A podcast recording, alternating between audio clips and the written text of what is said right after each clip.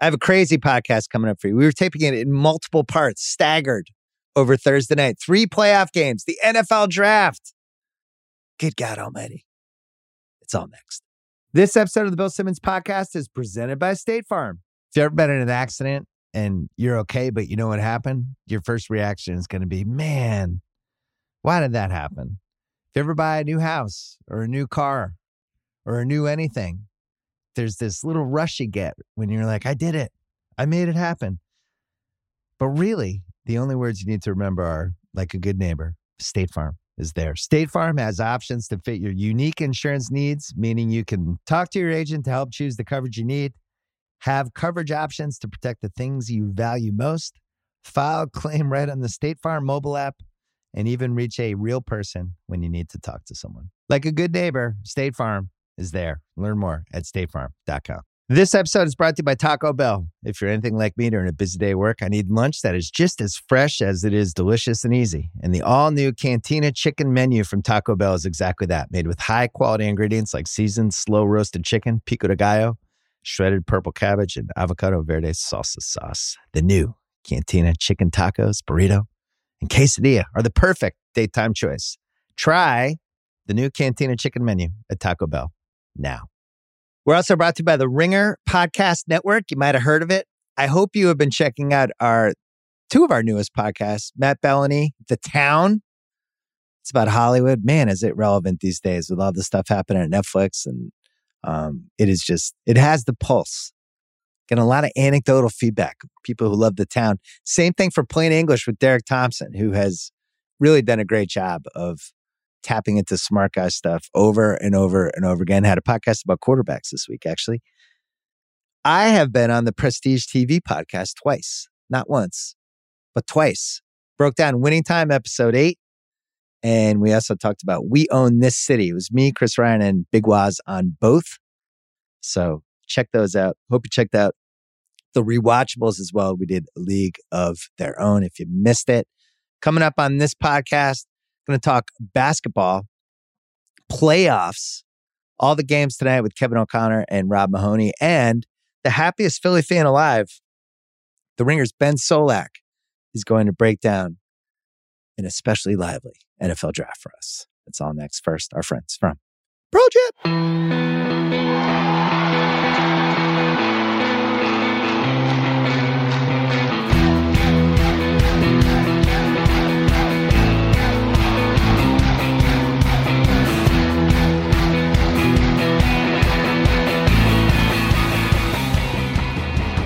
All right, we are taping this. It is 9.30 Pacific time. We taped earlier with Rob Mahoney and Kevin O'Connor. So much happened today. We had to bring them back to launch the pod. Ben Solak's going to come on after them, talk about the NFL draft. Then we're bringing KOC and Mahoney back from earlier to talk about the first two games.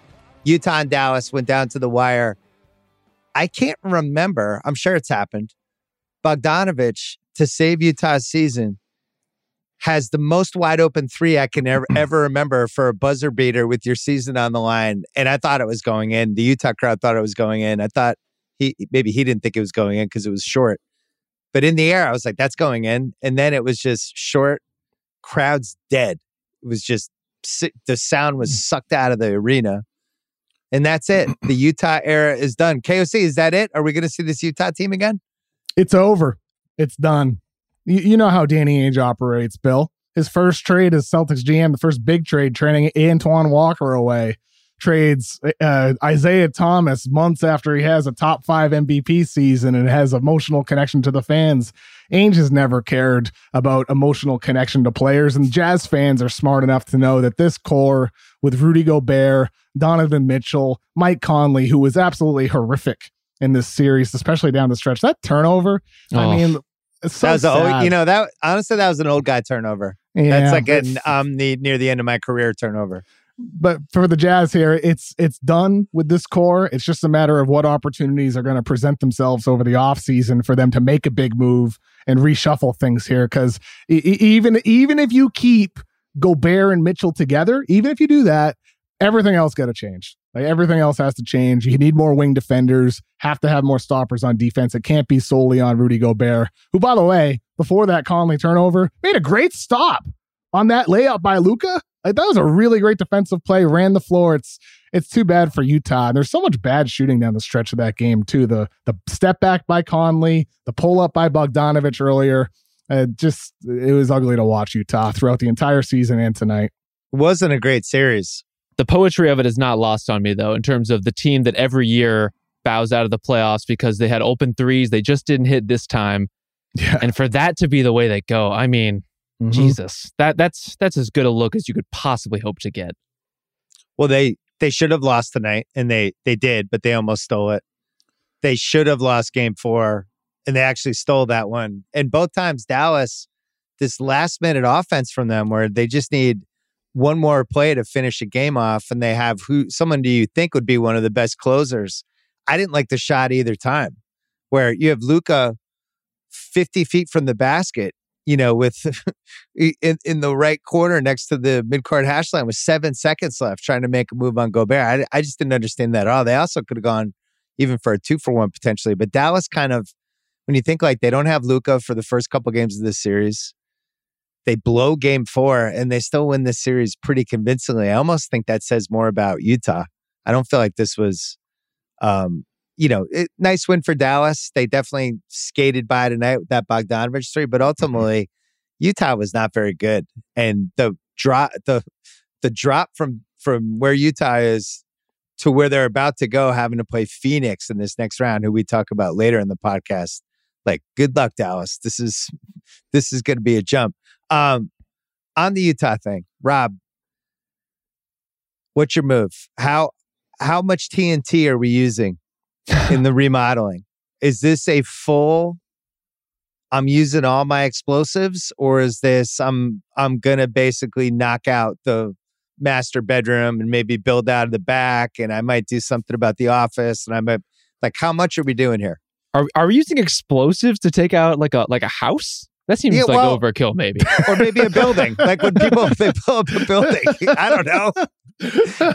Or they blow up an old sports arena or something. this is a great twist on the property brothers here. Yeah, seriously. Whatever it is, I just want to be the one who pushes the plunger to do it. I think. Yeah, there you go.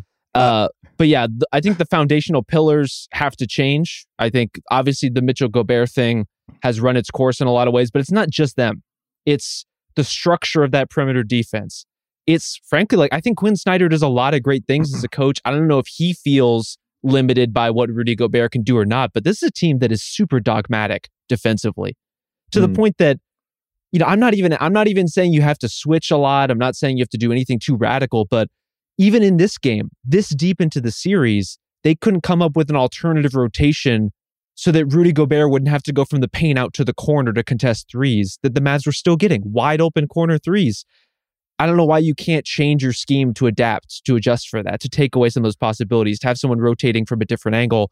There seems like a lot of things that could have been on the board. And yet, I, I don't know why this Jazz team feels they need to play in such a limited fashion, but they absolutely have. So whatever whatever needs to happen to take that mental block off, I think that's the first step.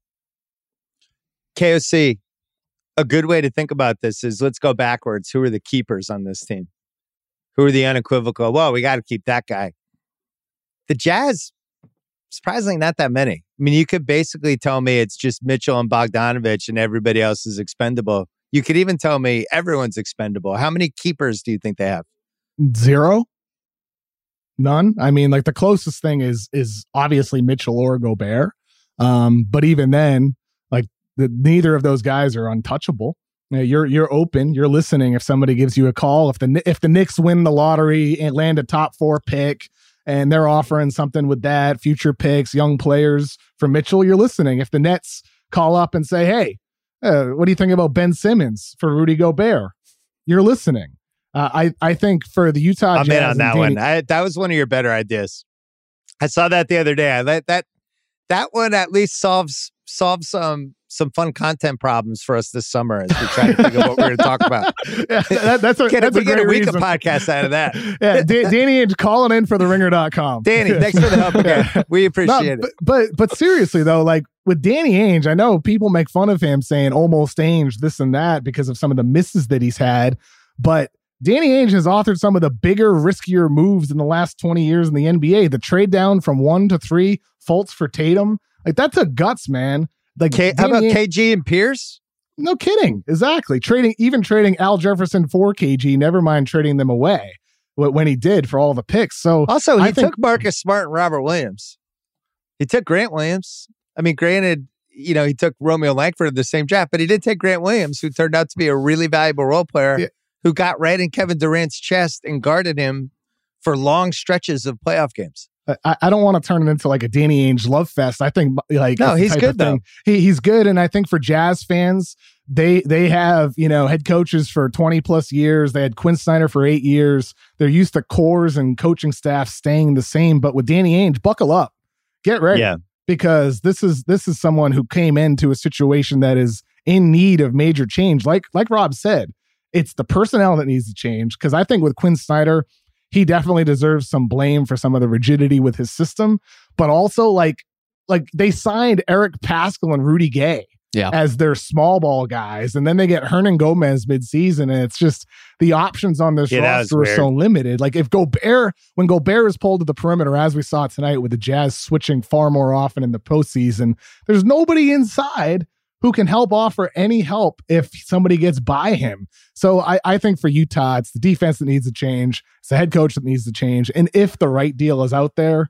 for either of those stars or both, uh, even that is a situation where maybe you go total blow it up mode. Um, but I'm not all the way there with them. I still think keeping one of Gobert or Mitchell could be in their best interest, depending on what the return is for one of those guys.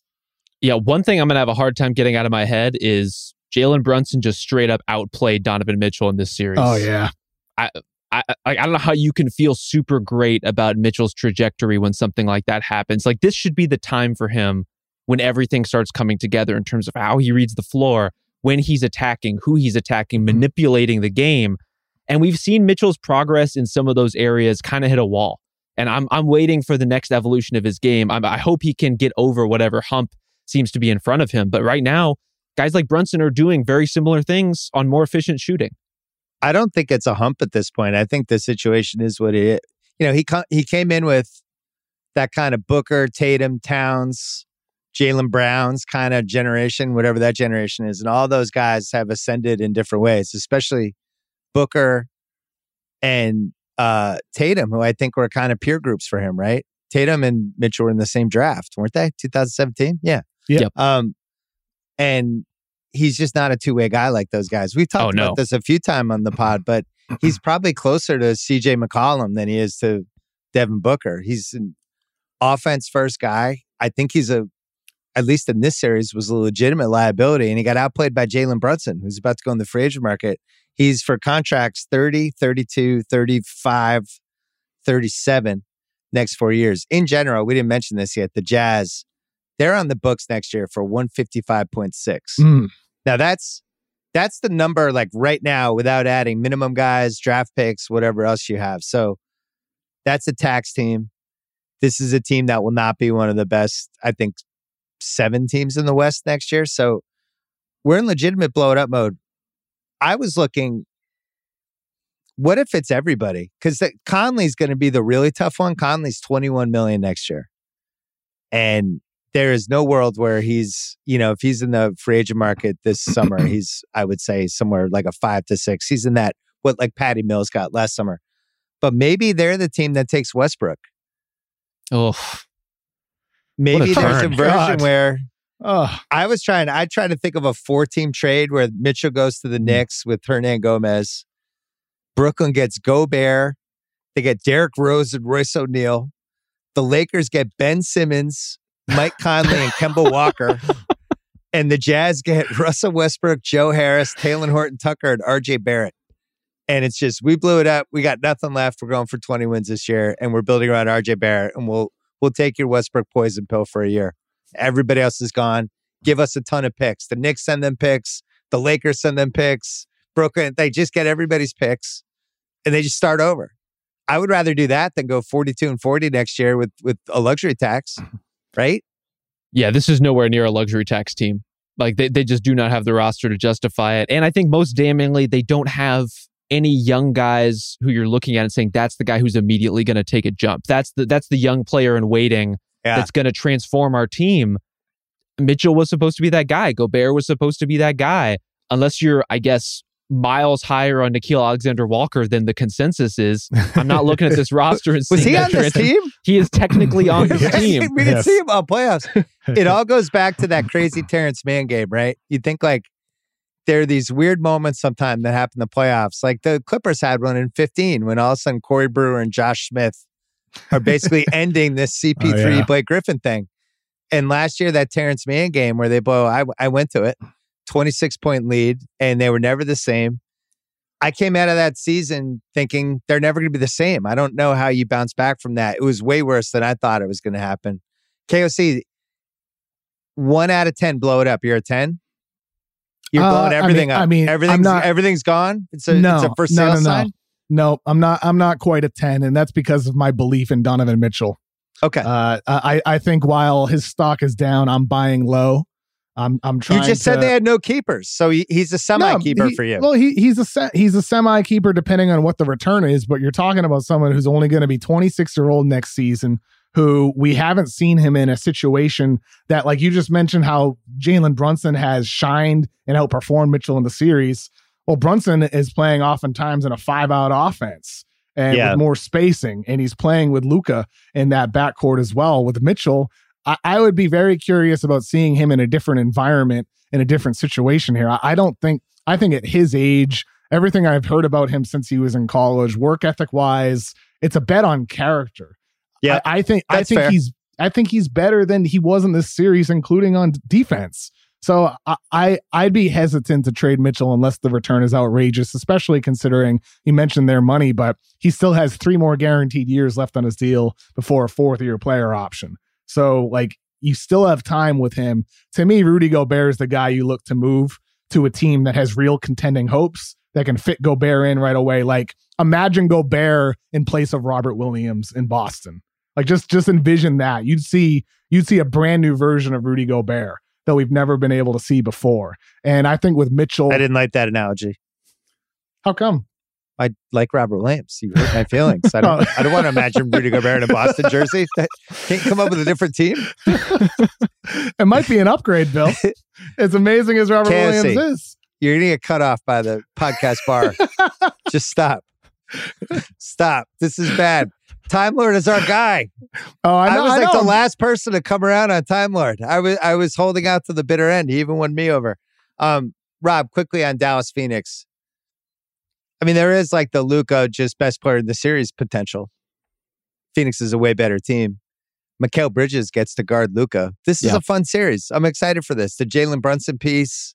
Um, I don't think Dallas has nearly enough talent to hang, but we've learned not to rule out if one team has just an awesome guy that can go toe to toe with the team. That could Oh, be a problem. But the way what, what we saw from Chris tonight, which we'll talk about later, I'm not too confident on Dallas's chances. What do you think? Well, there's a pretty sharp contrast in how these teams execute down the stretch in close games, right? You know, you have total confidence in what Phoenix is doing. As we talked about, this Dallas team can be pretty reductive, pretty blunt in terms of just like running Luka high action over and over and over. Sometimes that looks great. You know, when his step back is clicking, he can hit enough shots, he can he can show guys up. They can win that way. But it can it can be a little solvable sometimes too. It can be a little bit unreliable. So I would be I'm I'm a, I'm a little concerned for the Mavs in some of those close games, but I love how they look with this five out system, you know, like this five out style with Dorian Finney Smith at the five specifically. Um, having Luka back in the lineup for that, with where his rebounding can help them kind of round out those smaller lineups, they look super dangerous that way. They they look really dynamic. They have so much space, not only for Luka but for Brunson and Dinwiddie to slash and make moves and move the defense. I think they're going to need stuff like that because, you know, if Mikal Bridges is guarding Luka, you're going to need ways to both go through him and to work around him to to space things out and create as much uh, much room for those other drivers as possible. So I would I would look forward to that and to see if they can put DeAndre Ayton to some tough spots just like they did Rudy Gobert. All right, KOC, rank the eight playoff teams for me, and we'll we'll say Memphis wins that series because I would Okay. I would be surprised if they did not. So include All right. Memphis. All right. Okay. How about we start at eight? Let's start at eight. Uh, Yep. At the bottom here, gonna go with Philly right now at eight. Worried Hmm. about and upside right now. We'll see how that develops. Like we'll talk about later. Dallas seven. Okay. Miami six, Yeah. Memphis five, Milwaukee, four. Milwaukee four, and then we got Phoenix three, Golden State two, and I'm going Boston one for all the reasons we talk about later in the podcast. Is that what- just because you're on the Bill Simmons podcast? Not Sucking up just to because I'm the, not sucking not up just to 'cause the I'm on Bill family on this podcast. podcast here? De- de- definitely not sucking up to the family. Okay. I th- I think our discussion later is really good, breaking down their defense and and all. And I mean, we didn't. I don't think we even get into the development of Tatum later, but No, no. um, you guys have talked about that plenty on your pod, and I think Well- Boston number one right now is fair with the Middleton injury right now. Yeah. That's a factor. The uncertainty with Devin Booker and with Golden State, I just give Boston a slight edge at this moment. But if Booker, if Booker is able to return to full health, and if Middleton at some, if they get past Boston and get back Middleton, uh, obviously that changes everything for the Bucks. Was that was that Memphis over Philly? You think? I would have Yeah. I would have Memphis over Philly as well. Really? Yeah. I would have I would have Dallas eight though. I think that Dallas Dallas Utah okay. series was one of those. It's a classic first round series that we'll look back and we'll be like, oh, neither of those teams were that great. Hmm. Um, but I would have I would have Phoenix one and I would have Boston But- two. The the thing with the thing with Dallas though is like we were just talking about. It's not just Luka. Yeah. Jalen Brunson looks unbelievable. Like the what he's doing. It's doing. fine. don't- I just don't think Utah's very good. I- I, want to yeah, see them do it against against That- a much higher caliber competition. that's fair though, Bill. But Brunson's been doing it all year long. Er, When Luka was out early in the season, he averaged like 22 points, seven seven assists. He was awesome for them earlier. He was great all season long. Every he's one of the more efficient ISO scorers in the league. He can It's score in great. so many different ways. It's good if you want to win a first round series. yeah, I, th- I I think the sample. I think the sample with Brunson, he hasn't gotten the high usage at all, except for when Luka's been out. But we're now seeing what him and Luka can do together when they're empowering Brunson in ways that they haven't in the past. I, I I'm a buyer in what we've seen from Brunson in the first round. Granted, you're right. Like the Jazz defense is weak. It- it's an easier matchup for him, and it'll be a much stiffer challenge when he might have like Mikal Bridges defending him on some possessions. Um, But that's true Good against any, anybody when you're defended by Mikal Bridges. I, I'm I'm buying on Jalen Brunson. what do you got, Rob? I mean, I don't want to gloss over the fact with Dallas too that I mean they just held the best regular season offense in the league to 96 points in this closeout game. I think they're they're pretty stout defensively. Like what Dorian Finney-Smith and Reggie Bullock can do on the perimeter. I am I can't wait to watch those guys run up against CP and, and hopefully a healthier Devin Booker by the time that series starts. But I'm I'm in a similar framing. Like I'm still thinking. I mean, again, I'll I'll just I'll just take the pandering and and say Boston won. Wow. Um, and I don't even have Boston one. I have them too. Whoa. Well, it, for me, it's it's Booker's injury. Like if Booker is healthy, Phoenix is one. Uh, but until we see I that, still have the game seven of the game seven of Phoenix still matters for me in this rankings. In the finals. that's fair. Anyway, all right. So you have you have Boston one, Phoenix two, Golden State three. Who's four? Yeah, I would go. I'm gonna go Miami. Shit, I'm trying to. Th- I'm, it's I'm- hard. Once you it's- get to four, that's it's it's, It's, really, really, uh, tough. I think whoever I, you like personally. I think I have to go Miami four because if I'm putting Boston one, I'm saying they're probably going to beat the Bucks, and so it would go Miami four, Milwaukee five, Philly six, Memphis seven, Dallas eight. I think is how I'd put it. Hmm. If Milwaukee had Middleton, I would have them third. I think without Middleton, I think you had that right. I would go Miami four, Milwaukee five, and then on down the line. All right. It sucks. You guys are coming back a little bit later in the podcast. We're going to talk about the first two games and the Boston Milwaukee matchup. Coming up next, Ben Solak talking about the draft. See you guys in a little bit. Don't just watch the NBA playoffs. Be a part of the NBA playoffs with FanDuel, an official partner of the NBA. All new customers get a risk-free first bet up to $1,000. Place any bet on the NBA playoffs. If you don't win, you get up to 1000 bucks back. In site credit, FanDuel, you get the easy-to-use app. You get fast winnings paid to you. You get same game parlays. You get really fun futures. I mean, for round two, you could parlay the Celtics and Miami together if you think that's going to be round three. Throw those two together, you'll get better than even odds. You can just bet the Celtics in game one with the under. If you like that, that's Sunday. Download FanDuel, America's number one sportsbook today. You can do any of these things and use promo code BS even better. Place your risk free first bet for a chance to take home a W on basketball's biggest stage. And remember, use promo code BS for this amazing offer. You must be 21 plus and present in select states only. First online real money wager only. $10 first deposit required. Bonus issued as non withdrawable site credit that expires 14 days after receipt. Restrictions apply. See full terms at sportsbook.fanduel.com. Gambling problem? In Arizona, call 1 800 NEXT STEP. Connecticut, 888 789 7777. In Colorado, Iowa, Indiana, Illinois, New Jersey, Pennsylvania, Virginia, 1 800 Gambler.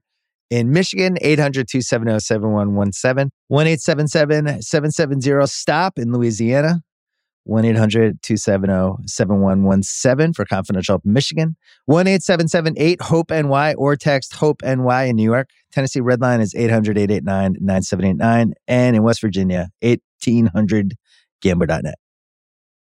All right, we're taping this part of the podcast. It is 8:40 Pacific time. The first round in the NFL draft just ended. The Terminator Ben Solak is here. What a night for him. Sixers staving off a potential game 7. It just would have been an all-time catastrophe in the works. Did not happen. Blow out the Raptors. And then your Eagles. You're rooting for this. You're rooting for them to get a little frisky. Yes, sir. They got super frisky. Were they the winners of the draft for you?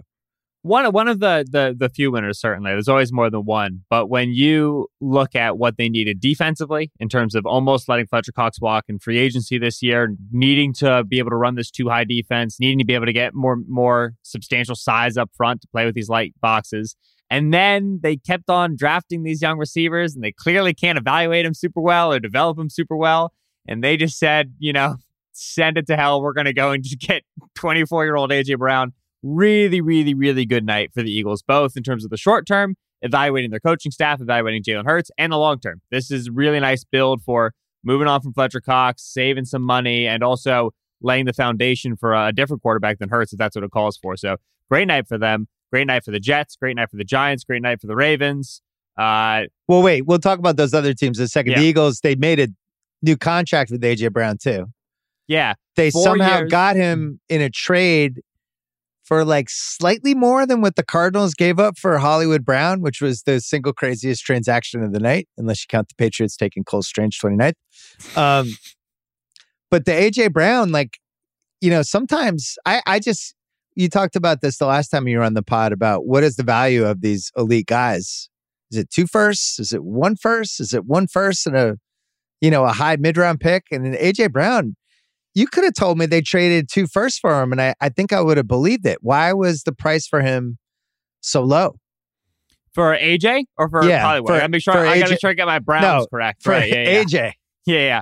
Uh, right. I think for AJ, the expectation of of signing the extension is always going to change things a little bit. Right. That's part of the hang up with Deebo Samuel uh, moving from the Niners, which is something that did not happen tonight. You know that you're going to have to spend a lot of money, and it always hurts to trade picks to spend money because one of the nice things about making picks is you get rookie contracts. So you spend the pick, but you don't have to spend the money. Uh, the Eagles were in a position to be comfortable with that. They had bottom five lowest amount of money spent on wide receivers among all teams in the league when you look at full salary cap uh, because they were just full of rookies, full of young guys. And so they had uh, money at the position to spend, whereas the Titans clearly felt as if they were not going to be able to get a good contract with AJ Brown for where they liked him. And so the Eagles give Brown what amounts to 25 million per year, right? That's 100 million over 4 years on the extension. So if you add in the 5th year it's not going to be as much, but technically 25 per year on the extension, which is that kind of magic number now. That's the number Deebo was after. It's it's a big number, but only 57 million guaranteed is really not that bad when you look at the size of that contract. 57 million guaranteed 14.15 14.5 15 million guaranteed per year is is not too bad on a contract that size. And so i think for a first and a third expecting to sign that big extension overall not too bad. You got to remember the cardinals had to uh, uh got marquise brown and the 100th overall pick right? So they got brown and then another round three pick just for that first overall which was 23 a little bit of a, a less expensive pick but marquise brown is not remotely in aj brown's tier I would say I don't he's know if he's- two tiers below. Yeah, is he one of the top like 40 ru- wide receivers in the league? I wouldn't have him if we made the list. Like two weeks ago, we did this thing with the, we did the value of a different receiver, Mhm. basically all the position guys who weren't quarterbacks. I I wouldn't have even put him on my honorable mention. Yeah, if you want to see what being speed pilled looks like in the NFL, look at the way that Steve Keim and Cliff Kingsbury built that team, right? Because there was no reason to not pay Christian Kirk the even the Jags extension to then trade a first round pick for Marquise Brown, who the only thing he does better than Christian Kirk is be fast. That's it, right? This team is so oriented on verticality, so oriented on team speed, so oriented on being able to stretch the field that they are bringing in a small receiver who's plagued by drops, plagued by inconsistency, who doesn't have much of a role besides running down the field. And you would have thought when they spent a second round pick on Andy Isabella four years ago, and that totally lampooned because he could only do one thing, that they would have learned their lesson. But they knew AJ Brown didn't was upset with the Titans. They could have made a call to Jon Robinson. I'm sure they did and ask and see Yeah. what the situation was with AJ Brown. But they have prioritized team speed, especially on offense, more than any other trait in Arizona.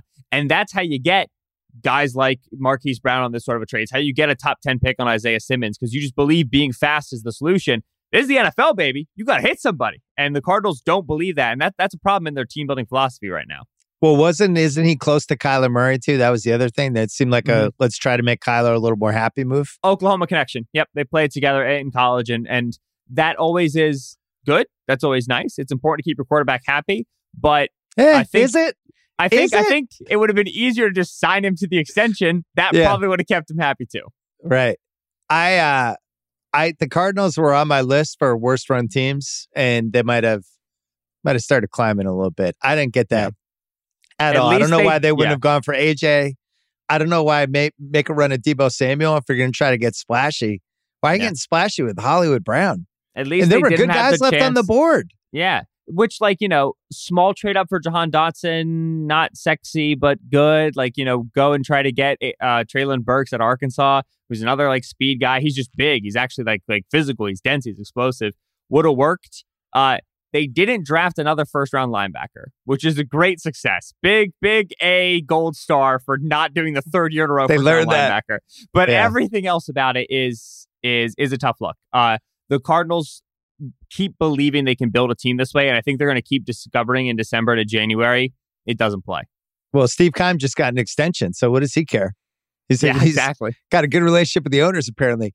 Uh, the Patriots did the more boring version of this, what you laid out with Kirk and then trading draft capital to replace the guy, where they let Shaq Mason go, traded him for a fifth round pick, and then traded back from 21 to then basically overshoot the moon for Shaq Mason's replacement. I'm not happy.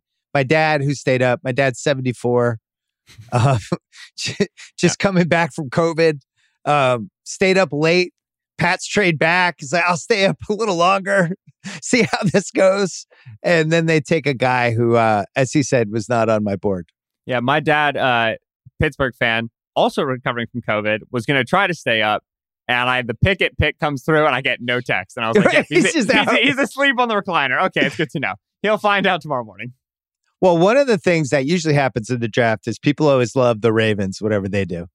And they had another one where where people came out and were like, really? Like the 14th pick, they get mm-hmm. Hamilton, who you wrote the piece. When was that? Three, four weeks ago about Hamilton? Could the Yeah. best guy in the draft be a Right. safety? And why don't we value safeties? And of course, he ends up on the Ravens. They trade back up, they get a center. So everyone, once again, we have big Ravens party. We usually don't have parties for the Jets and Giants during the draft. And yet everybody seemed to walk away from this one being like, Jets, Giants, Yeah. good work. This There is are- unusual.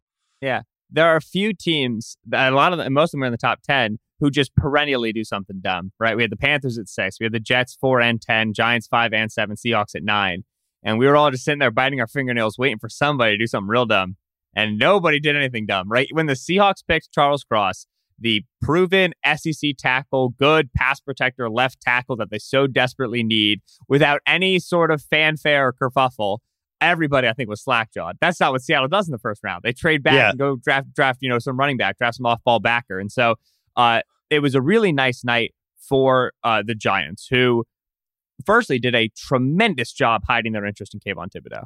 Everybody told you that the Giants met a lot with Kayvon Thibodeaux and did so because they weren't liking it, right? Like they were meeting with him, trying to figure him out, and it just wasn't good, and they wanted to like, give him a second try and whatever. Like that was a big narrative in the space that the Giants meet with Thibodeaux because they they really want to figure out his personality. And it, meanwhile, it seems like he was the slam dunk pick at five the whole time. That was very well occluded, and then nobody really knew who their tackle of choice was, and Evan Neal eventually was the guy at seven. So really nice draft for them.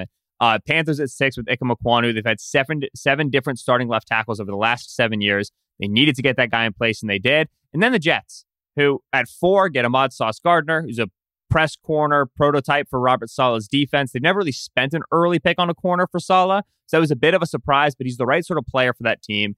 They get Garrett Wilson at 10, who was wide receiver one for a lot of people. Not me, but I get it, and I understand why they liked him.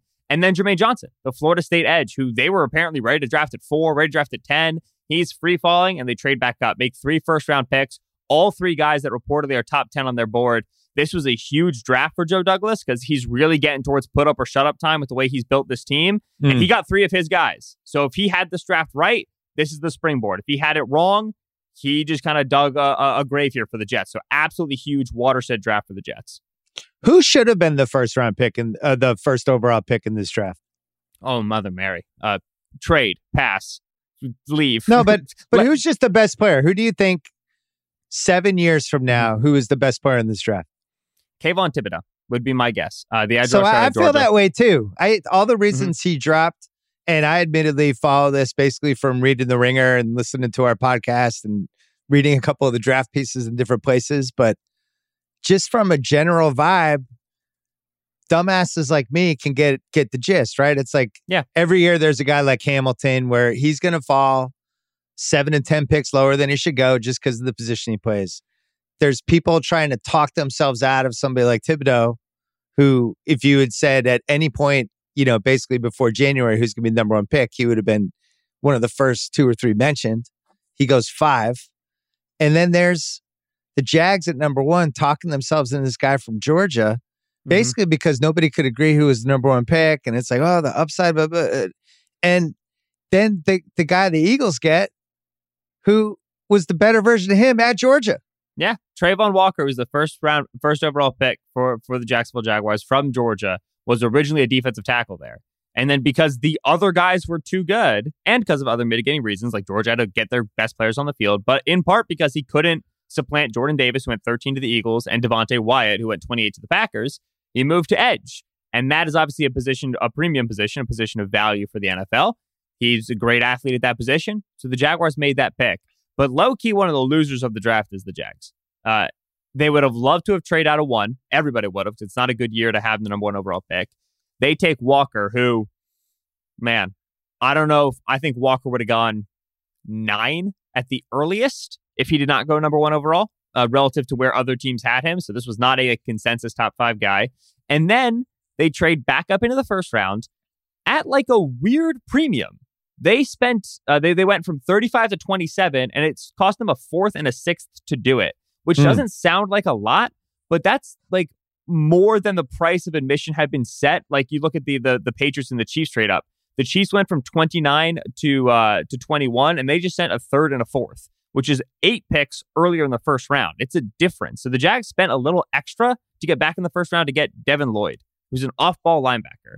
And there are some off-ball linebackers who should go round one, but typically there's not a lot. And in my opinion, Devin Lloyd was not one of them. So it wasn't a very good draft for Jacksonville, who spent two first-round picks on defense and still, in my opinion, has no good plan on to develop their their ex first overall pick and Trevor Lawrence a quarterback. Trent Baalke's not not not the sort of guy you want running your team, and we knew that before in the offseason, and they didn't fire him, and it, we're just re-emphasized with it now after the draft. I don't like the way he approached the first round. Well, you think there's a couple there's a couple parallels here that I can relate to. One is that the Jags are owned by the Khan family. I don't think this is the number one thing going on in Shad Khan's life. Like he's a big auto parts guy. He's got a lot of investments. And then the son Tony, who's kind of the heir apparent, he's the guy who runs AEW, mm-hmm. the WWE rival, and that's what he's he's basically the he's like Vince McMahon on the rise in wrestling. So neither of these guys are that into it. Doesn't seem like from afar. And those are always the teams that you want drafting ahead of you in a draft. Those are the teams you want to trade with. But I look at that Walker thing. I did on TV, I did the draft when Anthony Bennett went number one to the Cavs. And it was a very similar draft to this one. There was no star. Nobody could agree who the best guy was. Everybody agreed the better guys might be in that like nine to 13 range. And kind of nobody wanted the number one pick. So the Cavs couldn't even trade down if they wanted to. And all of a sudden they talked themselves into Anthony Bennett. And when they mm-hmm. did that, they drafted him and it was a huge surprise. And I was on the broadcast and I actually made a noise, which you're kind of not supposed to do when you're announcing, but I, I was like, whoa, I did one of those and it, it, my mic was on. And Anthony Bennett was a bust and it didn't make sense. It was too high. Nobody really understood it. And this is kind of what this Walker thing reminded me of, not to mention like you get the pressure of being the number one pick. Mhm. What if if Thibodeaux's awesome for the Giants? You have that thing. If his Georgia teammates are good, he's going to be compared to all these other things. He's on a bad team anyway. I, it's such a bad spot for the guy. I feel bad Yeah. for him. and he's and it, what's critical is this he has to learn how to rush the passer because georgia didn't ask him to. Defensively when georgia wanted to get after the passer they wanted to blitz. They wanted to use their linebackers the, their their overhangs kind of structurally. Walker was not the sort of player that they asked. He was in this like under tackle role to blitz the passer. So with all of that visibility number one overall pick jaguars new head coach trevor lawrence is there. Uh, you know Aidan Hutchinson went one pick later. Kayvon Thibodeaux went four picks later. Georgia defense, incredible. Unbelievable athlete. Aldon Smith comparisons. With all that visibility, he has to learn. Like, he has to develop. Like, he has to take reps and be bad and then get better. He's absolutely one of those players, and the Jags know it. The Jags don't expect him to walk in and dominate. So, how long of a leash does this guy get in terms of, of public visibility and media coverage where it's week 10 and he's still nowhere on third down? He's still, you know, the occasional flash of athleticism. It's a bummer. Yeah, It, it's, it, reminds me of the spot for him. Trubisky. Remember Trubisky got was like the third pick, and he had how Mhm. many starts did he have in college? Yeah, like he had 13 starts, and he they traded up three to two to go get him. And it, like, well, you know, doesn't have a lot of reps, but the talent's there, and he can learn on the job. And Mhm. I, I don't know, man. There, there's a reason why sometimes we look at the college production, and you can kind of learn some stuff. Like, I don't know if Hutchinson is going to be better than Thibodeaux. I, I actually, I just think that Thibodeaux, the reasons that he fell were so stupid to me. He cares about more than football. He's trying to develop businesses outside. Like, what? What is the guy the most talented guy or not? Who's going to be Yeah. the impact guy? The other weird thing about this draft was 12, 13, 14 might end up being like three of the best five picks in the draft, right? Williams Yeah. falls to 12. Everybody agrees if he was in the draft, he could have potentially even gone first. Then you get the guy at 13 who, who, uh, you know, decent chance he's better than the guy who went number one. And then Hamilton goes 14, who might have been the best player in the draft. Absolutely. and yeah, don't sleep on as well. A couple picks later, uh, Chargers Zion Johnson at 17 is a very, very big pick for that team. Because if they can shore up that offensive line, Hmm. this this this team is very well set up. I like Zion Johnson at 17 a fair bit. Chris Olave also at 11 is a good ball player for the Saints. Just that was a little early. I think Chris Olave maybe Well, it was a little wide receiver run. Yeah. Yeah, Um, yeah. Let's take quick break and a couple other stories to hit. This episode is brought to you by Michelob Ultra, the official beer partner of the NBA. It's just what you need to sit back and enjoy the game, and they're also getting fans closer to the game than ever. You can win exclusive NBA prizes like courtside seats, signed memorabilia, and more. I love Michelob because of how light it is. It's only 95 calories with 2.6 carbs. You know what the perfect time for Michelob Ultra is? little doubleheader, little NBA doubleheader. Right, eh, first half of the first game.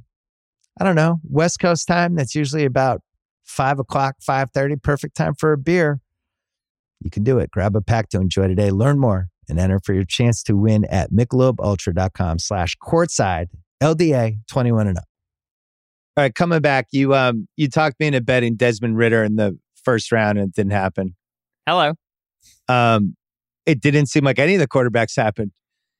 I I wonder now how much do you think they read the discourse and hear the discourse? Because in years past,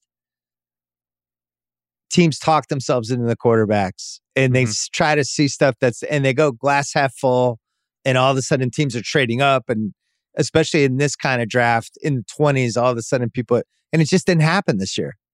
Even Yeah. when we got to like 29, 30, 31, 32, I thought for sure the Pats were going to trade out at 29 and somebody was going to take Willis there at 29 with the Pats pick. That didn't happen. It was one quarterback, but this was a draft where everybody was like, yeah, we should maybe not even have any quarterbacks in the first round, maybe one max. So did everyone listen to us or were the quarterbacks that bad? uh, six of one, half dozen of the other. It's tricky. The moment to me that really stood out was when you got the Titans at 26 and the Buccaneers at 27. And the Titans were a team that was rumored for quarterback, and the Bucks were a team that were rumored for quarterback because of you know Brady being only so many years left to, to play for the Bucks. Yeah, like And at then- least eight years left, but he's Yeah. he's on his way Yeah, out yeah. soon. And then uh, the Titans traded out and the Bucks traded out. It's not that they stayed and made picks. And there were players there for the Titans and definitely players there for the Bucks that that team liked and wanted to take in round one, and they traded back. And to me, that was a strong indication that nobody in the league thought any quarterbacks were going in those last six picks. Which those were the picks in that first round that still allow you to have the fifth year option on a player's contract. Only Yeah. round one picks get the fifth year option, which when you have a quarterback, that fifth year option is unbelievably valuable because it's another year with that quarterback below market price if he is a quality starter. So I think that the the bigger agent there was the league understanding internally and from the outside discourse. We don't have to move on these quarterbacks until late. We can trade back, we can get other guys, we can be patient, and then we can attack at some time in year two. Because you heard reports like Desmond Ridder, who, trust me, I lost good money on Desmond Ridder round one. That's our Uh, guy. yeah. He's still Uh, our guy, though. I, I'm not quitting yeah. on him. I'm just a little hurt. Yeah, yeah, it hurts. Uh, there, you know, Jeremy Fowler of ESPN, multiple teams uh, have round one grades on Desmond Ridder. We heard that Malik Willis, multiple teams have round one grades. And so teams had grades where they're willing to take these guys, but they're playing the draft board. I think the draft board told them, hey, once we get past Pittsburgh, it looks like nobody's going for this. The fact that Pittsburgh had their pit of the pick of the litter and picked Pickett is, man, something else. I I didn't think their Malik Willis love, which was rumored for a long time, was as strong as it was reported. But man, I would have told you they are not taking Kenny Pickett in round one. And for Pickett to be the lone quarterback selected is really quite stunning. You would have. You were a Ridder guy, right? Out of all those Yeah. guys, Absolutely, yeah. But and even if like you you know take Ridder out of the equation, Willis is still like worthy of the first round gamble because of the traits, right? If he hits, he hits big. If Pickett hits, you have Mitchell Trubisky. Like that's who you get. You get someone on the Carr, Trubisky, Garoppolo spectrum. That's I'm not interested in hitting on that. I'm not interested in, in rolling those dice because even if they land the way I want them to land, I don't really feel like that's a big win for me, right? The Steelers do they fashion themselves as contenders? Because the whole book on Pickett, all 24 years old and eight and a quarter inch hands of him, is that he's pro ready. Uh, Pittsburgh, that offensive line ain't pro ready. So this receiver room is a little bit discombobulated. he's too. 24. Yeah, Yeah, he's, Oh, he's a super man. senior. He's turning That's a- 24. That's a bad pick. you know who else is turning 24? I know my my Cole Cole Strange. Strange. I'm aware. It might be one of those things like when um when you have the grandparent who you decide they're not allowed to drive anymore. Oh, yeah? Like grandpa, bad news. Um, Mm-hmm. you're not allowed to drive anymore. We're you're just not. Hide you, the keys. you kind of clip that parking meter that time. You just we're done. Let's it's for the best. We'll drive you or we'll get it like Yeah. I'm worried that the but I don't want Belichick to get there, but the the drafts have been bad now for a couple years in a row. Last year was okay, but the like three of the last four were bad. And this pick, look, if they love Cole Strange, that's fine. Maybe he'll be awesome. It's just when people take a guy, you know, 20 to 30 to 40 picks ahead of where they were supposed to go. Yeah. That's kind of just, it's either arrogant or weird. Trade down again. Yeah. Right. Get him in the 40s. Yeah. What's wrong with Could that? pulled it off. Yeah. All right, so round two, we have Bucks, Vikes, Titans, Giants, Texans, Jets, Bears, Seahawks, Seahawks. There will be some quarterbacks, I'm guessing, taken in a guess so, couple yeah. in a couple of those, right? Yeah, I would guess so. Uh, Seahawks at, at 40 41 are teams, uh, is a team that has been interested in our boy, Desmond Ridder. Uh, Texas at 37 had Kenny Pickett steam in the betting markets late in the process. I think if he made it through round one, they would have been a Pickett spot here. Now a bit more of a question mark, but still possible. Titans at 35, we know did their work on the quarterback class. Ryan Tannehill's contract is the biggest quarterback QB uh, cap hit this year, I want to say. He's at least top three.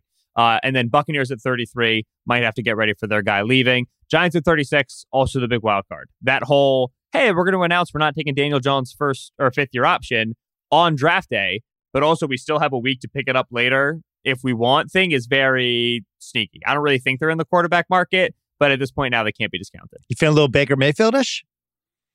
Tiny bit? Uh, A whiff? A whiff of Baker?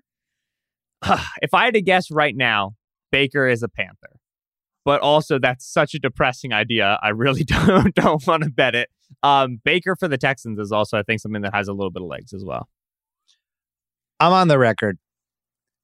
Baker is now underrated. I, I, don't know how it happened. I'm not a fan. I hated his progressive insurance commercials. I bet against him multiple times. You last didn't season. like the progressive insurance commercials? I did not. I did not. I don't like when people get commercials who don't deserve commercials. You didn't like smoke alarm in the yeah, stadium? no, Well, no. yeah. I'm, I'm not saying the action. I'm just saying I didn't like seeing him in commercials over other guys. Um, but he's now underrated. He, you know, he's not bad.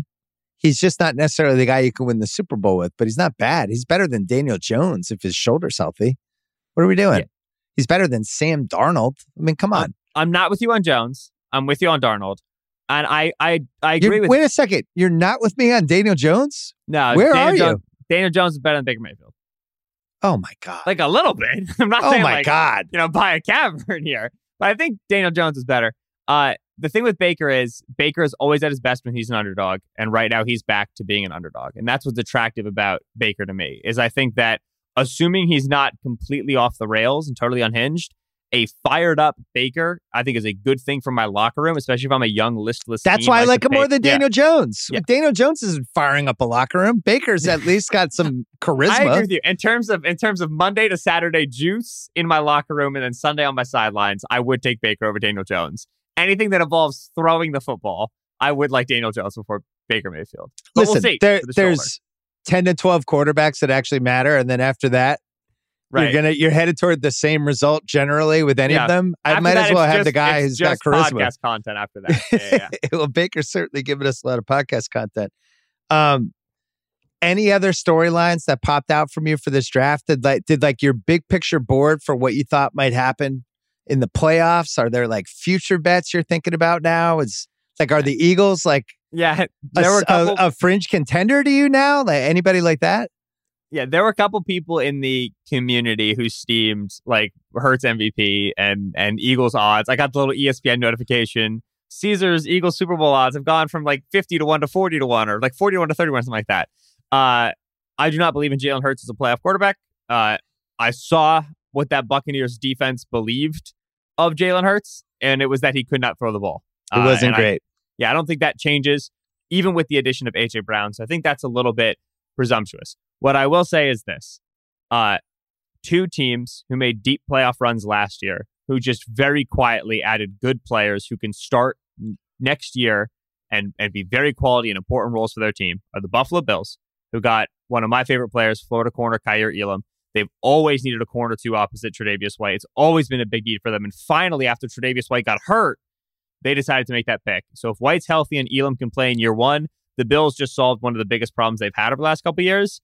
And then your Super Bowl runner up, the Cincinnati Bengals, who I don't think Mm. should have made it that far, and I don't think we'll make it that far again, but got one of the, the better players left in round one at Dax Hill, who's a corner safety hybrid out, out of Michigan, is exactly what they need.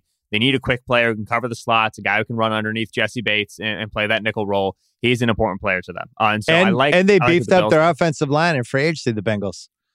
The- They did. So yep. Bengals 22 to 1 on FanDuel. Bills are the favorite right now, plus 650. I, I, I, every year we get to draft time and I just go, Bills, please draft around one corner. Please do it. Please do it. And every year they come up with something else that's creative and cool and it's an important player. But this year they, they did, I think, the job. They kind of swallowed the pill and said, our defense can hide cornerbacks only so much. We're going to start investing in this position. So Elam, I liked a lot for the Bills, uh, and, and Daxton Hill at, at 31, I liked the Bengals. Uh, I hate everything the Vikings do. Stop trading back, make good picks. Um, that's that. The Vikings, had they taken Jameson Williams and just put him with Jefferson and said, fuck this, we're just going for it, that would have been really Yeah. fun. You're, How uh, about the chutzpah on the Lions, though, with Jameson Williams, man? I you mean, don't, they, you don't even have a quarterback. You're out here trading 20 picks to go get a torn ACL receiver at 12. That's that's a lot of dip on your chip. I respect the move. Well, and you have that legacy of the all time hit or miss receivers in the first round team. Mhm. the Lions. Yeah, yeah, You're doing it yet again. I was looking at the NFC. I think the best value right now for future bets, if if there is even value, is who wins the NFC. Because I don't Mhm. think we have a dominant NFC team per se. Your Eagles are 17 to 1. It, it's possible. Again, like I like the Eagles more for like I know right before the Brown trade to win the division, they were like plus 275, plus 250, which I liked a little bit more just because, again, like I'm really worried about Hurts against playoff defenses for like two, three weeks in a row. Um, one team in terms That's plus talking- 240 right now. plus 240, way. yeah. Which, right, That's pretty me- solid, by the way. Yeah, to me, that's still actionable. Uh, Yeah. The one NFC contender that had a, you know, a bit of a, a meme day is the Packers, who just didn't take a round one receiver. Packers go linebacker one, Quay Walker at 22, who I just thought should be a first rounder and is a good player. But I really liked him. yeah, uh, Quay, Quay's a good player. He's the second linebacker for the team. It's not like they had none, right? They had De'Vondre Campbell. And then they take Devonte Wyatt, who's a good defensive tackle, but also had massive off the field concerns that were potentially going to push him outside of round one. Uh, Mm. And they grab him at 28, and they're still throwing the ball at Allen Lazard, baby. Uh, I don't, I do not see the vision. I do not understand the plan. Uh, let's just have Aaron Rodgers win his third MVP in a row, I suppose. and We'll go back to losing the NFC He's- Championship game. He's not winning an MVP with the with the talent that they have on their offense this year. Yeah, that ain't happening. How's he Yeah. going to get to five thousand yards, forty five hundred yards? I, I I do not see the plan unless they really, truly, earnestly believe they can move the Raiders off of Darren Waller, which is what they wanted to do in the Davante Adams trade. They've been trying to do it for this this this process here before the draft, but the Raiders went and put Darren Waller on the stage to welcome the NFL to Vegas. They do not feel like a team that wants to move off of Waller. Um, I'm struggling to find the star receiver that they get because Brown is off the board, and I would be stunned if the Niners trade Deebo to the Packers uh, after after the way they've seen them repeatedly in the postseason that would shock me. Uh, and so I, I struggle to find that star receiver left that the Packers so desperately need. I can't imagine that either. And I think the price for Deebo is more than AJ Brown, I think so. Yeah. pro- probably somewhere between. Tyreek was more than AJ Brown, right? I, I need to see the whole list, but we didn't. Davante, none, nobody went for two firsts out of the receivers, Yeah. Which see. I which I think was a little surprising. yeah. So I guess- Tyreek Tyreek went for 29, uh, a second, a fourth, a fourth, and a sixth. Oh Jesus, that was Yeah. that was a lot. Yeah. So I would say uh, It's less than that. Yeah. I would right. The, the difference between first rounders is a, little, is a little substantial, right? AJ Brown took 18 and Tyreek took 29, but still having to trade five picks for the player uh, Mm. and, and the second round pick as well is, is, is pretty substantial, right? Having the remaining picks let the Eagles still be flexible, whereas once the Dolphins did that, it becomes tough to move around, right, in this draft and, and for other players. And so I don't know. I would be I would be curious what the charts would say on that, but I would expect, yeah, like Deebo requires a middle first plus, right? Like 10, I thought was already always a little too much if they made that Jets trade, but like a middle first, then plus something on, on the back end. And that's obviously not viable anymore for 2022. So now it's a 2023 first, which introduces uncertainty. And that means that the price goes up in terms of the extra stuff you have to put in. Who do you have? Sixers, Miami. Sixers and six at all times in every place with no doubt. Uh, one of my best buddies is a Heat fan. We've been talking about this for a long time. Uh, I think the Sixers can beat them. I, I, I earnestly do. But with that said, I do love rooting for playoff Jimmy, uh, and and he is vindicated in many of his Sixers opinions from years past. And so it's a it's a win for the Sixers, or it's a win for Ben Solak's opinions about the Sixers in 2019. Well, what a night for you. You it really was. It- the Eagles Sixers, it doesn't get much better than that as a combo. I was so grateful during that that like 10, 11, 12, 13 pick when like all the trades were happening, right? Eagles were moving up because that was like fourth quarter of the game. And Yeah. if I had to be double screening, I think my head would have burst. Uh, and so it was very nice to just fully lock in on on uh on the the trades, fully lock in on the lines moving up, and uh, not have to worry about the Sixers blowing a twenty point lead. So they weren't at home. You only blow twenty six point leads when you're at home. Hmm. That's the thing. All right. You can read Ben Solak on the ringer.com. You can hear him on the Ringer NFL show, sometimes on the Ringer Gambling show as well. Good to see you as always. Thanks so much, Bill. This episode is brought to you by SimpliSafe. Mm-hmm. Summer is all about fun vacations, but I know that being away from home can be stressful. So many things can happen. That's why I like to recommend SimpliSafe, award winning security that can help give you peace of mind when you're away. The only thing you should worry about while you're on vacation is having too much fun. I have it in my home. It's great. Couldn't work better. I think SimpliSafe is the best because it comes with a variety of indoor and outdoor cameras, sensors to detect break ins, fires, floods, and more. It's backed by 24 7 professional monitoring for less than a dollar a day. It's given me, my family, many others real peace of mind. I'm waiting to have it too. Try it out. A 60 day money back guarantee, no contracts right now. Get 20% off any SimpliSafe system with Fast Protect monitoring at simplisafe.com slash BS. That is SimpliSafe with two S, simplisafe.com slash BS. There's no safe like SimpliSafe. This episode is brought to you by BetterHelp. I understand that some things you just want to keep private. Maybe it's something you don't want anyone to know, or maybe you think it's something minor, so why bother? But if you keep everything bottled up, if you let those emotions sit there and fester, it could be really, really bad for you. Sometimes it depends on what kind of family you're from. Like my dad's family is one of those. They bottle everything up, bottle everything up, and then they all just get mad at each other. Listen, talking things through is more helpful than you think. If you want a safe space for that conversation, I recommend some therapy. Think about the things you can get out of therapy. First of all, a sounding board. You can learn better coping skills. You can learn how to set some boundaries, maybe how to empower yourself a little better day to day. And if you want to give therapy a try, well, I have an answer BetterHelp, a convenient and flexible way since entirely online right now. It's easy to get started too. You can fill out a brief questionnaire to get matched with a licensed therapist, and you can get it off your chest with BetterHelp. Visit betterhelp.com slash Bill Simmons today to get 10% off your first month. That is betterhelp, H-E-L-P dot com slash Bill Simmons. All right, we're taping this part of the podcast. It's a little after 7 o'clock. PT just had two basketball games. A third one is happening right now. The NFL draft is happening right now. My TVs are exploding. This is a great time. First game sucked, the Philly game. We'll talk about that in a second. Second game was New Orleans, the feel good first round loser of this year, um, pushing Phoenix as far as they could take them. Devin Booker even came back. Phoenix barely wins in the final minute. Some unbelievable Chris Paul. The Pelicans go home. Rob Mahoney, what stood out to you about uh, game six?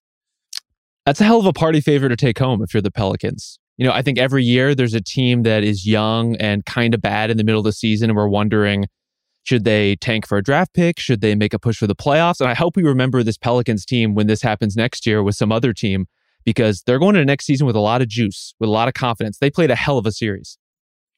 Um, my friend Kevin Wilds on Twitter compared it to the Bubbles sun, the Bubble Suns two years ago, and you know, even though they didn't even make the playoffs that year, they laid some sort of a foundation that convinced them to trade for Chris Paul, and a year later they were in the finals. KSC, you see any similarities with that?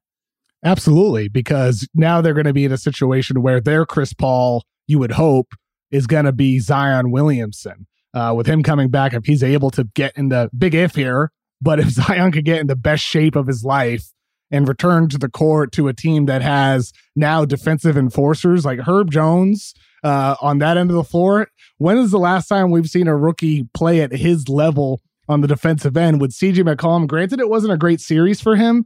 If you get CJ McCollum as the third option between Ing- between Ingram and Zion, that offense is, is going to become far more significantly difficult to stop on what for defenses. So I mean, for Zion, it, it, all comes down to health. That goes without saying. Um, but it seems like I'm not sure if you've heard anything about this, Bill, but I don't think New Orleans wanted to bring him back because they still want him to actually get back into the best shape of his life before risking further injury with the condition he's in now. But that's my impression from the people I've talked to.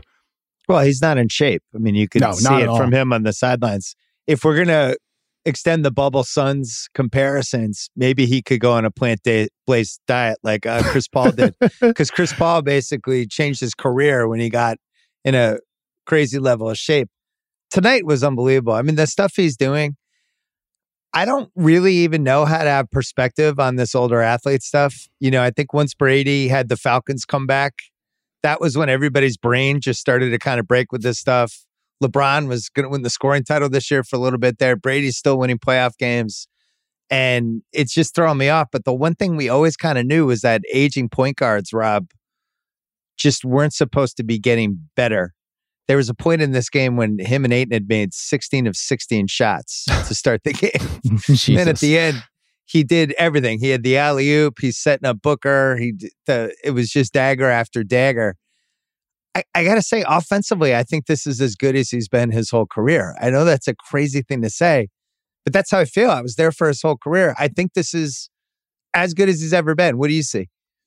I mean, he's exceptional. Just the level of control that he's able to exercise in the highest pressure moments, in the biggest moments of the game against the best defenders on the floor, the way he's able to pull guys into pick and roll who don't want to be in there, to pick his matchup, to pick his spots. There's just not a lot of guys better than that. I mean, it just really, really pays to have Chris Paul on your team in moments like this. It's the reason the Suns have basically been the gods of crunch time this season. Yeah. They've been incredible in those situations all year long.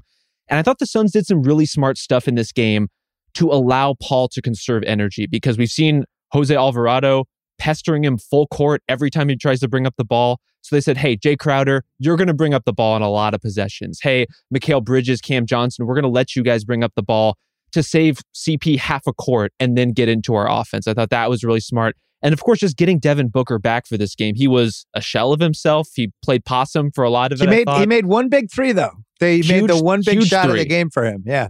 Absolutely huge. But he played a lot of mm-hmm. minutes and he absorbed a lot of attention. That that way, at least if Chris Paul doesn't have to force it, it opens up lanes for Bridges, for Ayton, for Johnson, for Crowder, for all these supplementary guys. They had a little bit more space to work with because Booker was out there.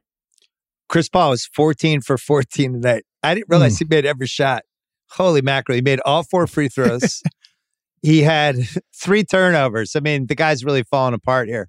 Three turnovers in a playoff game. I don't know what's going on with them. But um, the the Suns, there was this probably what 72 hour stretch there, KOC, when it was like the Warriors. Mm. Whoa, things have flipped. And then all of a sudden, Booker's in a game six, and the Suns looked a little Sunsy, even though Booker didn't look 100%. But why do you think they played him tonight? If you had to guess, because he didn't seem 100%, but do you feel like they just wanted to get his sea legs back again? And if there's a game seven, great, but not want to try to try that in a game seven? This seemed Yeah. early. It, it it did seem early. I mean, I think it was Willie Green said before the game that he he anticipated him to return during the series. Um, and he Yeah. told his team that. I I don't think Phoenix would have brought Booker back unless they had reason to believe that there's no risk of further injury. But with that said, though, it was still surprising because hamstring injuries we know historically Right. come and go all the time. So m- maybe it was.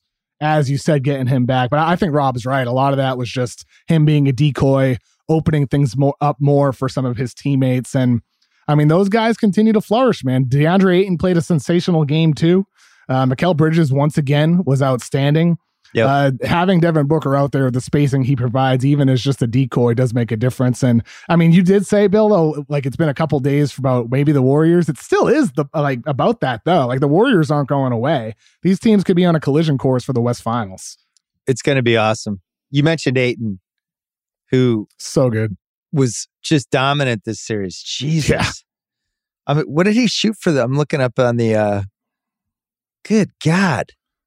I mean, Seventy percent on he shot the se- on the seventy percent for this series.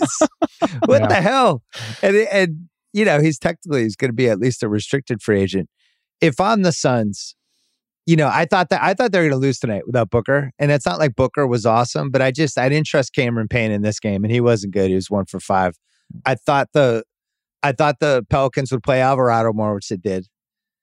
The McCollum part, he had another kind of bad one. You know, he got in foul trouble. Um, fifth one was, you know, I I thought it's a tough one when you're trying to get by the guy and the elbow goes up. They call that seemingly half the time, but he just wasn't good in this game. And it goes back to n- now I might be flip flopping on the McCollum trade again. um, 30 million a year. I just felt like the whole series he was having a lot of trouble getting his shot off, and he's going to be a year older next year. On the other hand, they'll have Zion next year. But what did you see from McCollum Mahoney?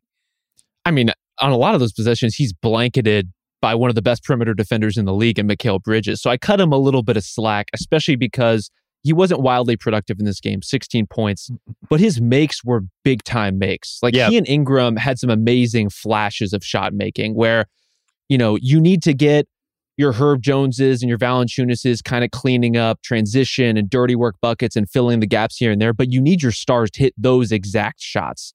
And that's what kept him in the game. Like Ingram and McCollum delivering in those moments. I would have loved to see a version of this game where CJ doesn't pick up that fifth foul, where he's able Hmm. to play something more like 39, 40 plus minutes, because him being out of the game, although they held water, and that in itself is a testament to how together this team is and how much they've been able to scrap and figure things out. They need him. They need him in those moments. And as KOC alluded to, like you put Zion in this mix hypothetically, all those CJ McCollum looks look a lot cleaner all of a sudden. They you know, he's getting a lot more spot up threes, and it turns a 16 point night like this one into you know, a 24 point night all of a sudden. And you can use Zion as a screener for CJ too, and that opens up brand new dimensions for both of those Right. guys as Yep. players. lovable Pelicans team. Their bench. So Nance, who I think all of us have liked, but just Mm. seemed like year after year he was on the wrong team. and then this team, he was unleashed as the guy we always thought Larry Nance could be on a good team potentially. Murphy looks like they got Yeah. something with him. Made like a 29 footer Mhm. in the game, which was good. And then uh, the huge. Alvarado thing, I was thinking there was two really cool things about this series. one, one was just Alvarado, who's you know the classic anti-lottery pick, basically bouncing around. Anybody could have had him, and he's just going toe to toe with one of the best point guards of all time in a real way, in a way that the Suns are having Jay Crowder dribble the ball up with like three minutes left to try to save the miles on Chris, and he was just doing a bunch of playoff stuff. Like that guy is a playoff guy, hands Yep. down. That guy is the guy you want in the playoffs. The other thing, and they TNT did a good job at the end was Willie Green, you know, uh, shaking hands and hugging some of the Suns guys and how emotional everybody was. And it makes you think like, you know, how many jobs change hands every year in the NBA? It's usually like six to eight, six to nine, something like that. Here's Willie Green, who worked for a bunch of great coaches, who is a really respected teammate, who ha- obviously had some really, really, really deep relationships. Even you could see him saying goodbye to Paul and Booker. And it took like an extra, what, two years for him to get hired? What happened with that KOC? I mean, uh, like so, sometimes timing is everything, and, and with Yeah. Willie Green, uh, it's got like right now, Darvin Ham is one of those guys with the Milwaukee Bucks, where they've interviewed for a couple jobs, and you know, you know, it's inevitable that they're going to get an opportunity. It just sometimes it doesn't come. But for Willie Green, though, like, doesn't it seem like he is the right guy for this job after we dealt with the Stan Van Gundy experience? Because with SVG, you know, David Yeah. Griffin, when he explained that hiring, he said he wanted to hire a coach who could hold Zion and Ingram accountable and turn them into you know trustworthy defensive players. But it the, the, the it didn't work, you know. But I think the logic behind that made a little bit sense. Willie Green just turned out to be the right voice for that, and having those guys now, you would hope you would hope Zion comes back next season and isn't playing some lackluster defense. You'd hope that like after everything that he saw, if you're Zion, how could you how could you look at this situation and want to go anywhere else? Like, how would you not want to play for Willie Green or get in the best shape of your life to win with these guys? Because I don't know, I don't like Rob and Bill. Like, do you guys? Am I overreacting to think that the Pelicans could actually contend if if they get the Zion we saw last season? Not at all. Ne- I, ne- I, yeah, I thought yeah. Zion was like a top 12 guy last Oh, year. he was unbelievable. He was And the, the rest of the infrastructure is here. Like the supporting Yes. stars are here, the role players are there. Willie Green, to what you were saying, Kev, like not only did he hold guys accountable and he, you know, set the right culture, he had a really good X's and O's season. he was Mm, doing some really exactly. inventive stuff to incorporate their best players at the same time, where it wasn't a your turn, my turn, CJ and Brandon, Brandon Ingram offense. Those guys are collaborative. And you put Zion in there, one of the most unusual and unguardable players in the league. I- I'm I'm very I can't wait to see what Willie Green does with that combination of guys.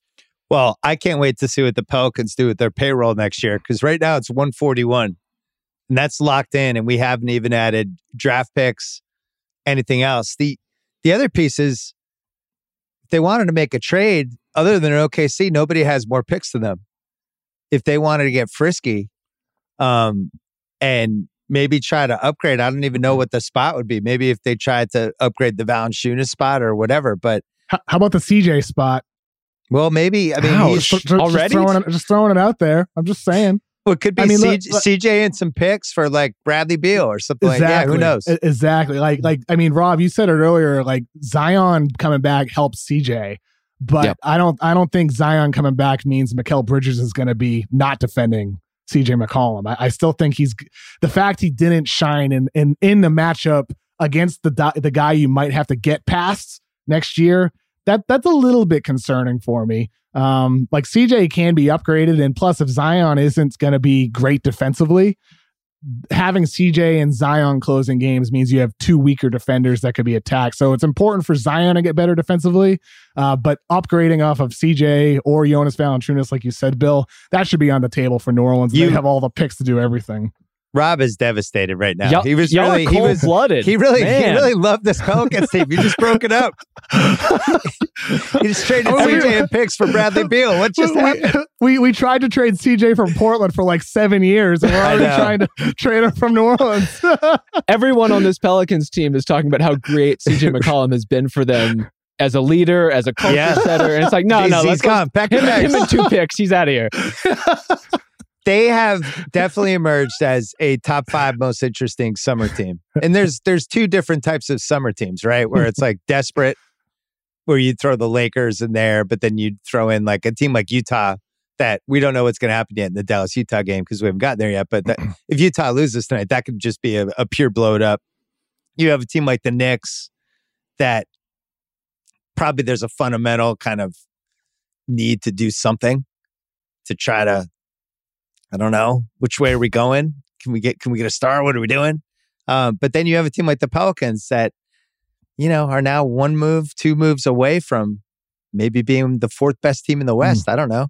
I feel like that fourth spot's up for grabs, and you have Denver with the guys coming back, and you have Minnesota making the leap.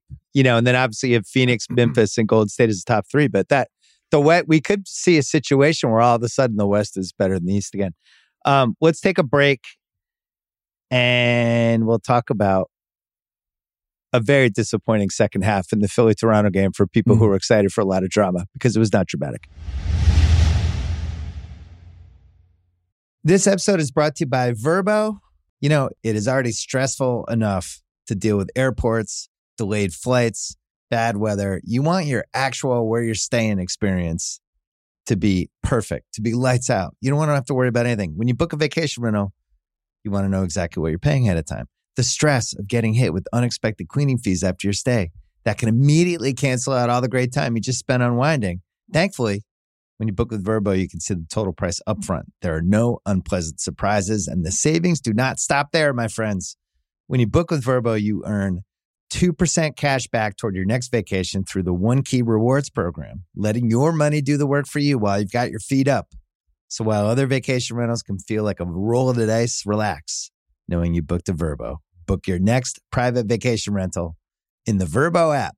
This episode is brought to you by PNC Bank. Unlike this podcast, some things in life should be boring, like banking, because boring is pragmatic and responsible, level headed, wise, all the things you want your bank to be. You don't want your bank to be exciting. Exciting is for three point buzzer beaters, not banks. That's why PNC Bank strives to be boring with your money because when your money is doing what you need it to, you can do all the unboring things you want to do with it.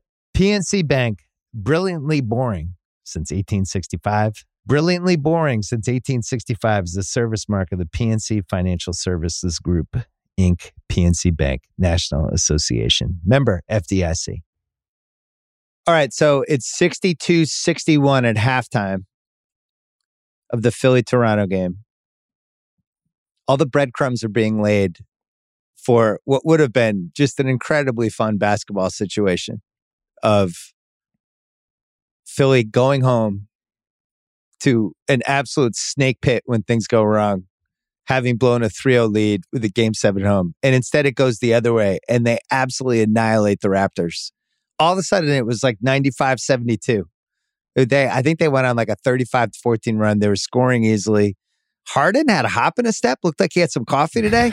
Maxey started making some threes.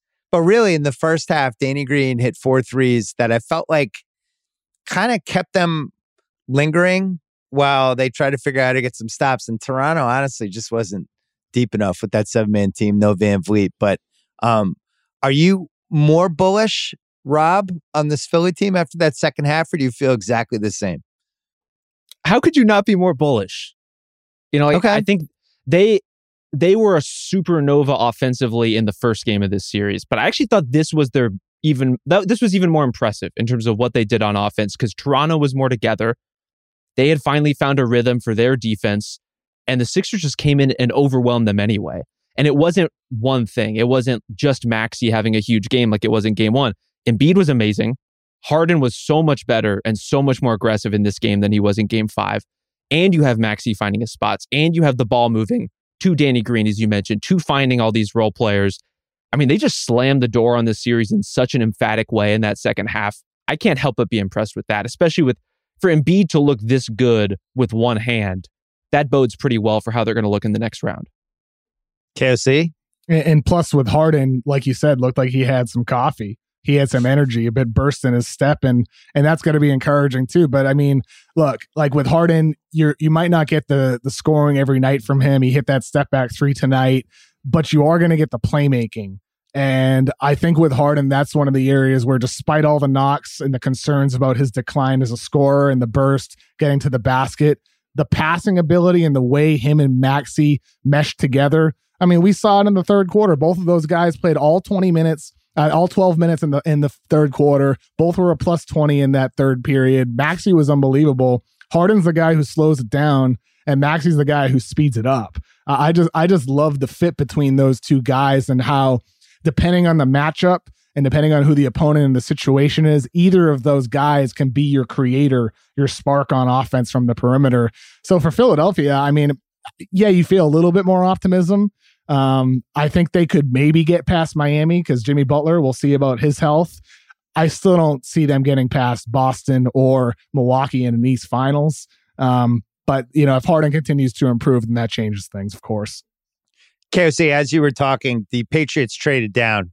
Oh, no which is the official there. sign of spring. Yeah. It's like Yeah. daylight savings time, pollen, and the Patriots trading down. They traded with the Chiefs. They're down to 29. no Just classic. surprises there. Yep, every year. My I, I, my dad and I didn't even talk about it this year because we just assumed it was going to happen. The uh, the thing with Philly that I don't know how this plays out in a playoff series, but when you think about it, I make this point a lot. It's one of my best points.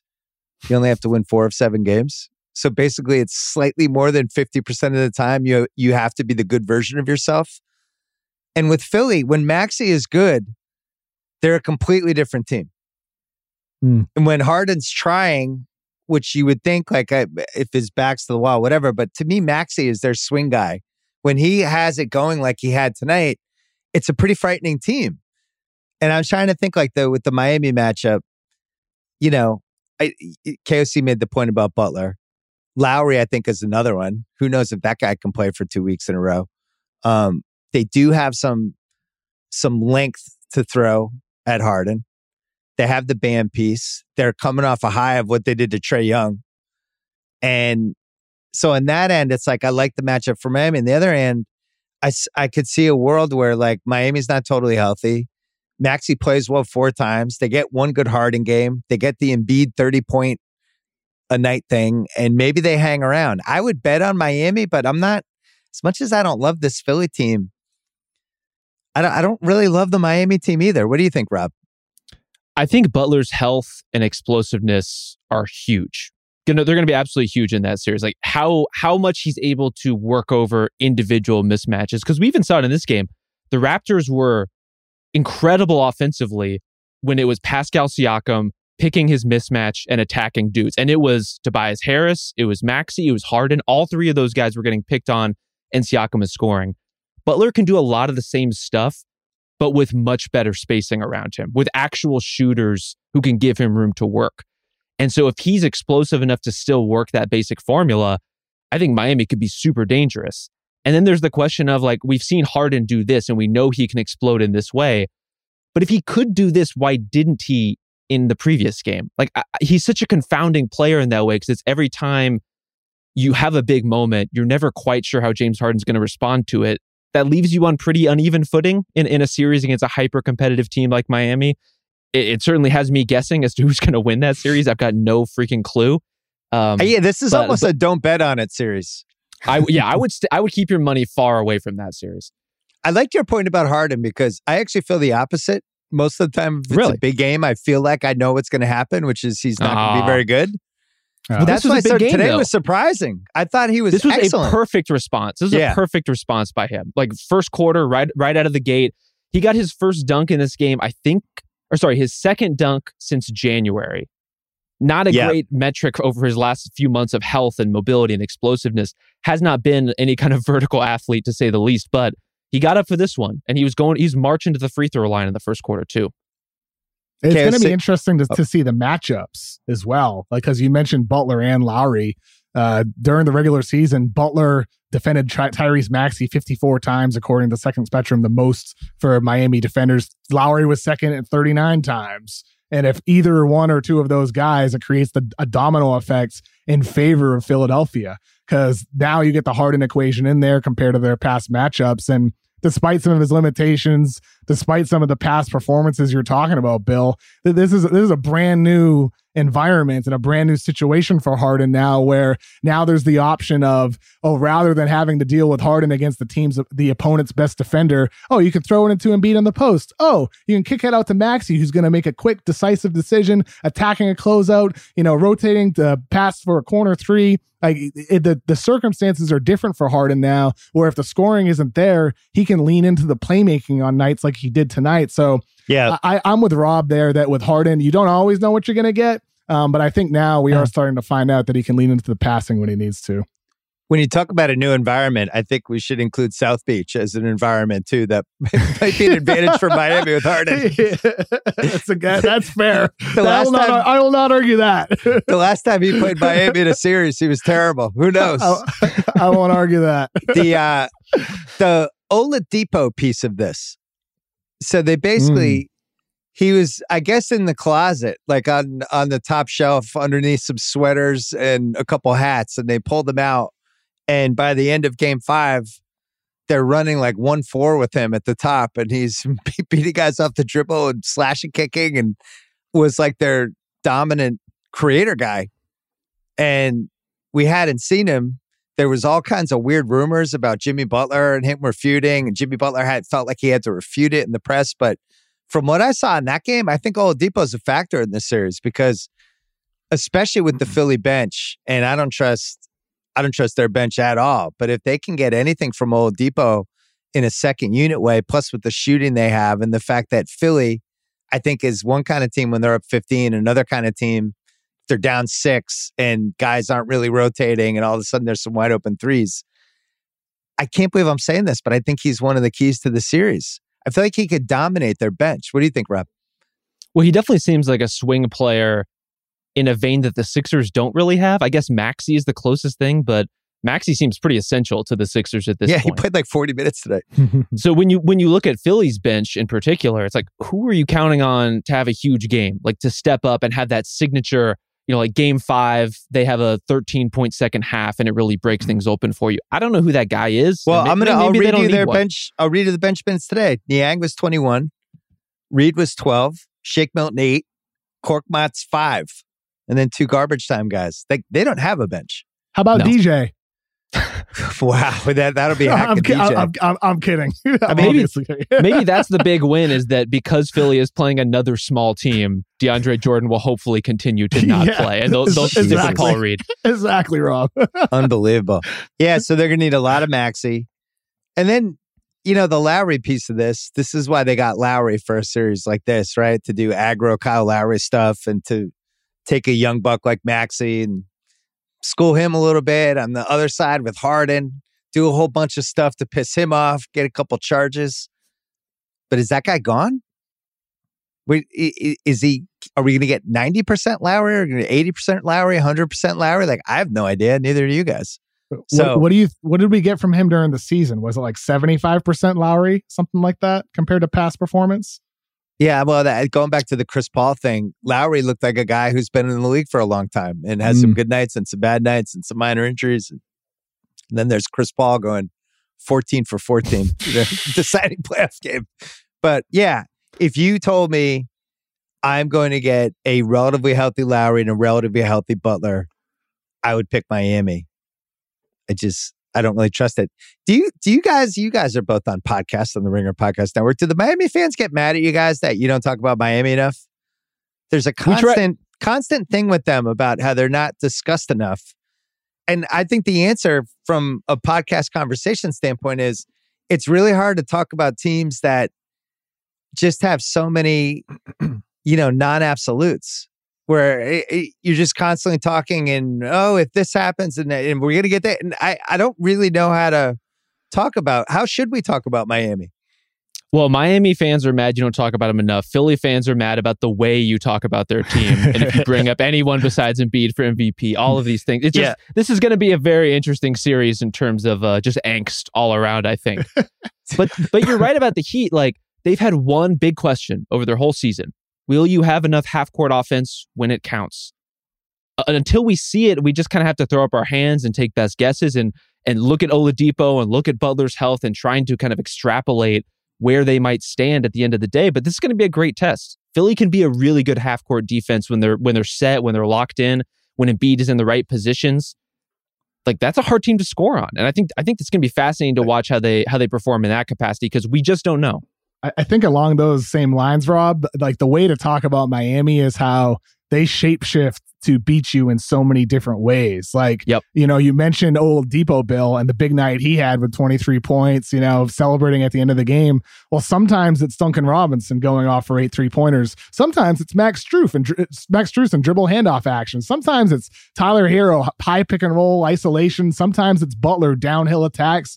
Sometimes it's Bam. It's always somebody different on this Miami roster. And I mean, th- that's the way I think about them and why they were the number one seed in the East is because they were something different at every single stage of the season. And within a series, you could see all of those different uh, personalities against this Philly defense. And I mean, that's why I would pick Miami in the series. Um, if you get at least Butler at, at healthy, Lowry, I'm less concerned about. Um, but they need Butler in the series against Philadelphia. But if they have him, um, again, they can beat you in so many different ways. But I who they the, are at this stage in the season is a team that just put the absolute clamps on Trae Young for an entire mm-hmm. series, even in a closeout game without two of their best defenders. And I forgot to talk about that on my podcast that I did Tuesday night with Harrell Bob. By the end of it, Trae was like a boxer who had been knocked down five times and was just being carried out of the ring. That was unbelievable. Did that change your opinion on Trae Young at all, or is that just bad matchup, bad series, not enough help? It, it, it changed like, my opinion a bit. Okay, let's hear it. I think with Trae, it brought back some of the pre-draft concerns. How how does he create against massive amounts of length? Um, how effective can he be defensively? What does he bring to the floor other than his scoring and playmaking? But can he do it off ball? The answer was no. Oftentimes in that in that game, like you have, if you look at Atlanta's roster, I think Trae should be so much better than he is off ball when you have Kevin Huerter, when you have Bogdanovich. Granted, uh, in that game he didn't play, but throughout the season, like Trae, if you're Trae Young, why would you why would you lean into the the to your inner Harden instead of your inner Steph? Like I, I just think he should be so much more dynamic off ball as a cutter, off screens and handoffs than he's been. And if if I'm him, like that's the number one focus for me in the offseason is becoming a guy who's a constant threat on the floor instead of somebody who is a bystander when the ball's not in my hands. That's the biggest flaw in Trae's game, in my opinion, and the most solvable issue that he has. And it, it really comes out in games like that, just the lack of secondary creation, the lack of another guy who can help generate offense when, especially when Bogdanovich isn't out there. Some of that is the roster. Some of that is the players they have. Some of it is a lack of investment in the guys they do have. Like in an alternate timeline, could John Collins have become that guy? Maybe, but because of his health this season and because they put him on kind of a different developmental path, he's become really reliant on Trae. All of these guys have. And so while I love the minutes they got out of like Delon Wright as their backup point guard and kind of what he gives them, it's just not what they need. They like they he needs a Jalen Brunson in the way that Luka has gotten one. Oh, you know, you can be a, you can be a dominant creator, but you need somebody to help share that workload with you. Well, they also that's, they, the Hunter game and just Hunter in general. Now he's also their biggest trade chip if they really wanted to upgrade and get Trae like a true famous second star. I really like Hunter. I like to me that I I don't want to say anyone's untouchable who hasn't like made an all-star team, but I just like that guy. I think their goal should be can we turn all these other pieces and some future picks into a third guy with Trent Hunter? But I thought the trade thing was alarming. I didn't the thing that was the most disturbing, I think, was that he lost his swagger, which I wasn't expecting. I thought at the very least he's like one of those old gunslingers who would go down fighting every time. You know? That that relates to my thought though, Bill, because he he lost his swagger because he c- couldn't offer anything else when it was taken away right. from him on ball this season uh, during the regular season. He ran only 24 plays off of screens. Trae Young, it, people talk about him as one of the best shooters in basketball. Steph took 256 uh, possessions off of screens. Klay had 180. But Bojan Bogdanovich had 157. Jayson Tatum had 154, just to throw some high numbers out there. Like Trae at 24 with his shooting ability. Yeah, if he if he if he doesn't have it on ball, you got to give him something else where he can still be a factor for you, and and that's both on the coaching staff, on McMillan and their staff, but also on Trae. Like he's got to buy in and and embrace that role because then if the swagger's gone on ball, then you can do it off ball. Like that. That's that to me is I, I I'm baffled how he doesn't have that in his game yet. I am too. So we think Miami for that series. Rob seems like he thinks Philly. Mm. I think I think Philly won you know. over tonight, Rob. I mean, it, like Embiid looks good, and and for everything I said about you know Jimmy Butler working mismatches, Harden's going to have his crack at Tyler Herro, at Duncan yeah. Robinson, at those guys. Like hundred percent. I, I, there's there's a lot of give and take to this series. I think I would lean Heat slightly, but I, I don't feel super confident about it. I think the key will be is if Philly falls behind, Doc Rivers has to do another press conference where he debunks all of his bad coaching moments one by one. Go look at that. Go on basketball reference and go look at that magic roster. Go look at the minutes Darrell Armstrong played. Yeah, we're talking about the roster that had Tracy McGrady on it, right? Like 32 point a game, Tracy McGrady, right. that one? Go look at. Oh, I, I couldn't believe he did that. And by the way, he just kind of glossed over the last one. And then he's like, but it wasn't the bubble. Like, I loved it so much. Oh my God. Um, Okay. So before we go, Boston, Milwaukee, quick, just to get KOC your thoughts and Rob your thoughts, because I'm not going to have another podcast till Sunday, and that will be after game one. I really like the Celtics in this series without Middleton. That is not a hot take. I just think Middleton has always killed them. You go through the history of Celtics Bucks games, he's always been a bad matchup. It's been, it's just one of those guys. When you root for a team, there's just certain guys in the league where it's like, oh no, it's that guy. Oh, he kills us. And it's weird because you wouldn't think he would totally kill a team that has always had good wings for most of the last six years, but he has.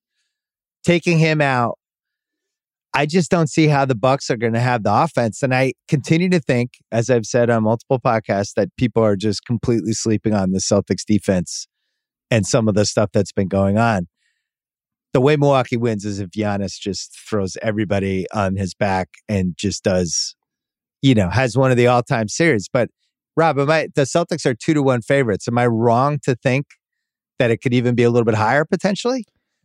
Yeah, I feel like you're asking us this question because you know we're going to say Celtics. Like uh, Boston's been so good.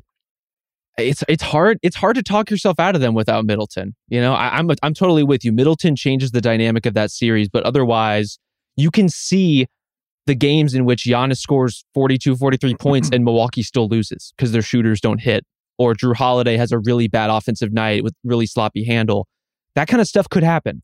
And and that's that's you know notwithstanding the possibility that this the best defense in the NBA could actually give Giannis some trouble. Could actually put a lot of bodies and rotate a lot of guys in front of him over the course of a game. Boston looks really formidable. They look like one of the most confident, one of the most polished teams of the playoffs. We'll see about their offense against this Milwaukee defense, which can be very good. And if, if Milwaukee can hit their stride on that side of the ball, that's kind of the equalizer. But it's hard to pick against Boston right now. KOC? No, I, I agree with Rob there. I, like I'd go Boston at six right now because of the middle Middleton factor and how high on I am on him. I mean, th- th- this dude's an amazing bucket getter, and Boston's going to be able to match up so much more and help off of some of these guys more to contain Giannis. Uh, like the number, like you said, Bill, if Giannis, this is a, a series for him that is a legacy defining series if he is able to get through the Celtics defense because what Boston has done in the new year cannot be underrated defensively. While offensive rating was at its highest all time, Boston was leading in defensive rating by far. Like it wasn't even close yep. what they were this season. The fact they did what they did to Kevin Durant and Kyrie Irving, people can knock the nets all they want, talk about the holes, and that's fair. But this defense is legit, legit. And so for Giannis, if he's able to get through the Celtics defense and continue to lead Milwaukee to the East Finals, despite how great Boston is, I mean that that's just going to further elevate him. Like, where is he on your all time rankings right now? And like, if he if he does get past Boston, does that Does that move him up at all, just based off of the circumstances at all? Because like I, I like you can't count out Giannis, even though I'm picking the Celtics in this series. You can't count him out with his greatness. So my question is, let's get let's just pencil in the best possible Giannis series. Let's give him Yeah. 30, 35 and 15 every game. I still think they could lose the series in like five or six, even if you give him those stats. It, it reminds me a little of that LeBron Orlando series in 09 when Hmm. LeBron was just incredible. And he, I think he had like 35 a game, 36 a game, something like that. And it just didn't matter. Orlando, Orlando was like, cool. And just basically blew him off the floor. So KOC, to answer your question. Now, I haven't updated the pyramid in a couple months. I had Giannis at 19, Hmm. just a hair above Elgin Baylor and Julius Erving and Bob Pettit and Kevin Garnett, Karl Malone, Charles Barkley, just because the two MVPs, everything that happened in the finals, assuming he's only 27, even if, you know, what whatever's going to happen in the next six years, I doubt it's going to be too crazy. It'll probably be on the same pace of where he's going. And it just, to me, he's clearly headed for the top group. I, I don't see any scenario where he's not. He's, and the Durant thing basically parted the sea for him where he is unquestionably the best player in the league now. I think that's the one thing that's happened in these playoffs that, right? Is it, Rob, is there, is it unquestionable now that he's the best guy in the league or would you still have somebody else in that conversation? He's the guy I feel most certain about to the point that you know you said let's pencil in a best case scenario for him of, of 35 and 15. I'm not sure that's a best case scenario. Like I think he he almost did those numbers against the Bulls and they he, you know they kind of sleptwalked through the last 3 games because they were functionally blowouts. He could be even more dominant than that Yeah. in a in a series even against a high level team. Like I think he's at the point physically where he is almost defense independent. He's not a guy like Durant where he shoots over the top of you, but you just can't build a wall in front of him. He's so good at maneuvering around specifically guys who are trying to draw charges at this point. I'm not sure what you're supposed to do in terms of building a game plan to stop him other than you know, you have five guys with a foot in the paint and you're just going to try to do the best you can to at least clutter his space, but even then he could still get mm-hmm. 30. KOC, you know the- the one thing he's added over the last year, and he had it already, but now it's like a badass version of it. He has the LeBron move that LeBron added the second half of his career when he puts the shoulder down and puts it into the guy. It's kind of an offensive foul, but they're just never going to call it because you can't call a foul on somebody just being three times stronger than everyone else on the court. but he is he's just so physically imposing now. When he puts his body into somebody, they have to go backwards and he's figured out how to use that in this way that when he has a head of steam now, he's just getting the call every time. They don't they they don't know how to call it otherwise. It's really smart. And LeBron, I, I feel like LeBron created that. I don't remember anybody from previous generations having that move, but Giannis just tapping into his like crazy physicality now. Look, it's a little Shaq-ish, it's a little LeBron-ish, but um, do you feel like that's relatively new, KOC? Yeah, I mean he's got that move. He's he's got the a, a more efficient fadeaway from Yeah, I like range as well. He's got Yeah. a better, more far more efficient pull up jumper as well. Like isn't it isn't it amazing how Giannis scores 50 and in a in a clinching game in the finals and he wins finals MVP. Mirin Fader releases releases her book about him. Everybody loves Giannis and then he comes back better. He comes back a better player after that. And I I agree with Rob that I don't think 35 in you know points is the best case scenario for Giannis. He averaged 38 in the last 5 games of the finals after his limited game 1 when he came back from that scary looking injury. 38 points. I th- I think Giannis the best case without Khris Middleton is 40. I, re- I really think Giannis is capable of something like that. Like this is a historic player, a guy who's gonna eventually be in your pantheon. He's gonna be there eventually. It's just a matter of when. Um, so for I don't think Giannis, I don't think is- the Celtics let that happen, KOC.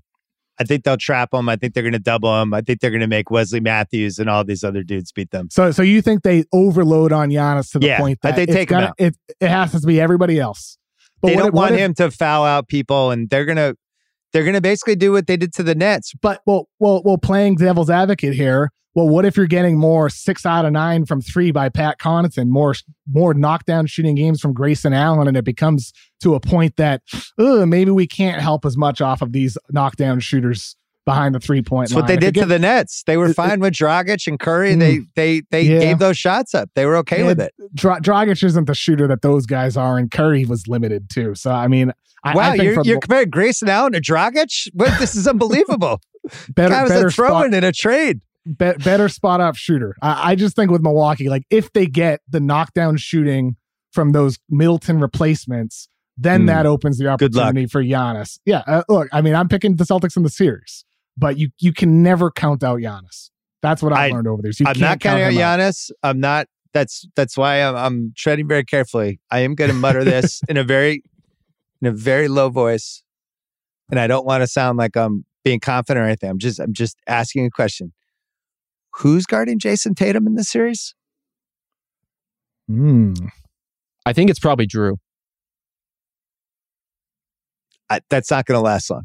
I mean, it's either him or Wes Matthews. I would think primarily. The You thing know, that they, they like to they like to keep Giannis off the ball. the thing that Tatum has figured out in this crazy evolution he's had over the last four or five months is if you're guarding with a small guy, he's shooting over that guy. And he's figured out either how to take that guy to the basket or shoot over him. And I think it's going to have to be those Wes Matthews, you know, the just like the taller guys with size. And I think at the end of the games, it might have to be Giannis.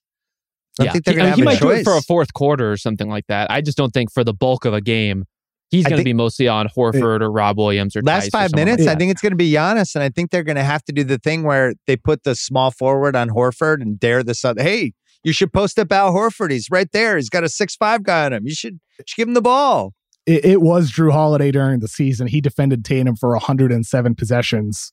Uh, Khris Middleton defended him for 20. Like just to you know put that out there. So Holiday was the primary defender, but with Milwaukee playing more three bigs with Bobby Portis, Brook Yeah, Lopez, and can- Giannis out there, may, maybe maybe to like Rob's point, maybe for the most part of the game you're keeping Giannis near the rim, but maybe in end game situations it's Lopez and Bobby Portis as your help defenders inside, and then Giannis is the guy on ball against Tatum. Like that, that's that's going to be fascinating to watch. But that's again like another thing that Giannis is going to have to do for the the Bucks to have any chance of winning the series. Giannis is going to have to be out of this world. Simple as that. I don't think Yeah. they can play that Lopez Portis Giannis lineup for too much against the Celtics team with the wings that the Celtics yeah, all have. the spacing. Yeah. yeah, and, you can and do that, that was against the huge Bulls. for them. That was Yeah. huge against the Bulls. Like Portis turned out to be a great fit in that lineup, and it was really productive. a Little different, little different look against the Celtics. Mhm. All right, so we're going to uh we're going to stop here. If for some reason the Dallas Utah is incredible, I'm bringing you guys back. So you're on call. You're like doctors. You're in you're in your little office wearing your scrubs just in case anything happens. Otherwise, Rob Mahoney, Kevin O'Connor it was great to see you. All right, that's it for the podcast. Thanks to KOC and Rob and the Terminator Ben Solak. Thanks to Kyle Crichton for producing. Thanks to Steve Cerruti and Dylan Berkey as well. I will see you on this feed on Sunday, round two of the playoffs, basketball. Talking about that and a whole bunch more with Ryan Russillo. See you then.